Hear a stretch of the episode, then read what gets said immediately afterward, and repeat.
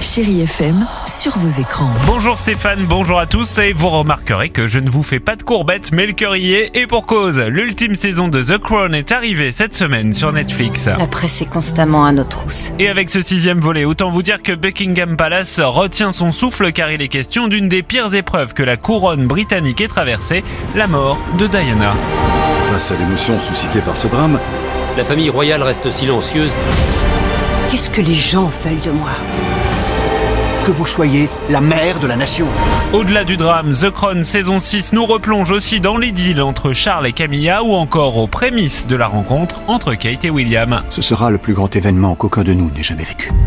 4 épisodes à voir dès à présent, les 6 derniers à partir du 14 décembre.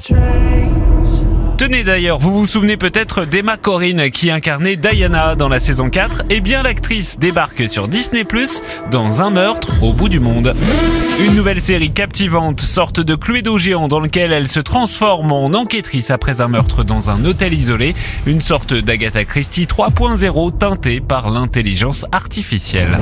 Allez, à présent on termine par nos 3 coups de cœur du moment. En 1, la série documentaire sur l'affaire Bétancourt sur Netflix, basée sur les fameux enregistrements clandestins. Si j'avais eu des soupçons, ça ne serait pas passé comme ça, voilà.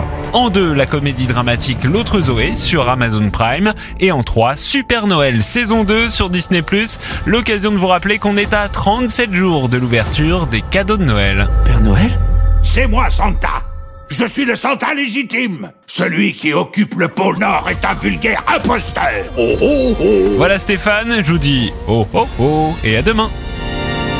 Retrouvez toute l'actualité des plateformes sur chérifm.fr.